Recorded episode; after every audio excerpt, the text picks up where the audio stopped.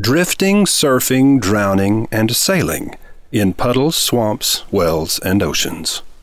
The Monday Morning Memo for April 9th, 2007. About 10 months ago, Mike Metzger flew from Clapham Institute in Annapolis, Maryland, to spend a day with us in Austin. You meet four kinds of people on the ocean of life, Mike said. Those who drift just go with the flow. The wind and the waves control their speed and direction. The drifter quietly floats along and says, whatever. Those who surf are always riding a wave, the next big thing. They stay excited until the wave fades away, then they scan the horizon for something new. Surfers don't usually get anywhere, but they make a lot of noise and put on a good show. Those who drown seem to stay in the center of a storm. It doesn't matter how often you rescue them, they'll soon be in another crisis, crying, Help me, save me, it's been the worst week of my life. I don't know what I'm going to do. Those who sail are navigating toward a fixed point. They counteract the wind and waves by adjusting the rudder and shifting the sails to stay on course. But without an immovable fixed point in your life, there can be no sailing. There's nothing for you but drift, surf, or drown. Can you name the fixed point in your life? Your immovable object?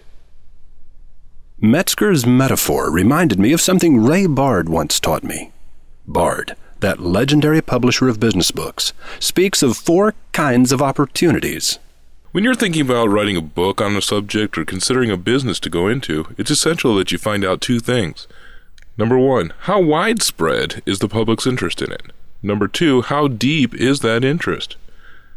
If interest is not widespread and not very deep, you're looking at a puddle. Never invest time or money in a puddle. If interest is widespread but not very deep, you're looking at a swamp. Be careful of swamps. They look like oceans at first because everyone is interested, but that interest is shallow, not deep enough to drive action. Investors go broke when they see a swamp and think it's an ocean. If public interest is wide and deep, you're looking at an ocean. But you're going to need a platform on which to navigate your ocean. If you don't have a platform, you'll drown, and you're going to need a plan, or you'll drift. If public interest is narrow but deep, you've got a well. Don't underestimate it. You can draw a lot of water from a well. I once knew a writer who wrote a book called The Care and Feeding of Quarter Horses. The book held no interest for readers who didn't own a quarter horse, but those who did had a deep enough interest to buy the book. It was extremely successful. Are you in a puddle, a swamp, an ocean, or a well? Are you drifting, surfing, drowning, or sailing? Fifteen months ago, I taught a student and her daughter how to go sailing in a well.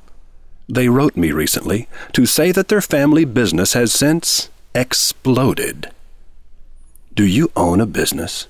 Join the Ocean's Eleven, and together we'll see how far you can sail. Roy H. Williams. P.S. Gosh, this place is buzzing. Marketing to Women, taught by the always fabulous Michelle Miller, will be here next week in the Academy's Tuscan Hall. Five Secrets to Building a Practically Perfect Business, taught by Adrian Van Zelfden, the man who has rescued me often. How to Write Powerfully and Clearly, the Academy's most popular online course taught by Sexy Jeff Sexton. Golden Keys to Effective Sales Management, taught by Steve Clark. Let him teach you how to get your people to give you their best. You'll find the hyperlinks to these classes and more in the online version of the Monday Morning Memo at mondaymorningmemo.com.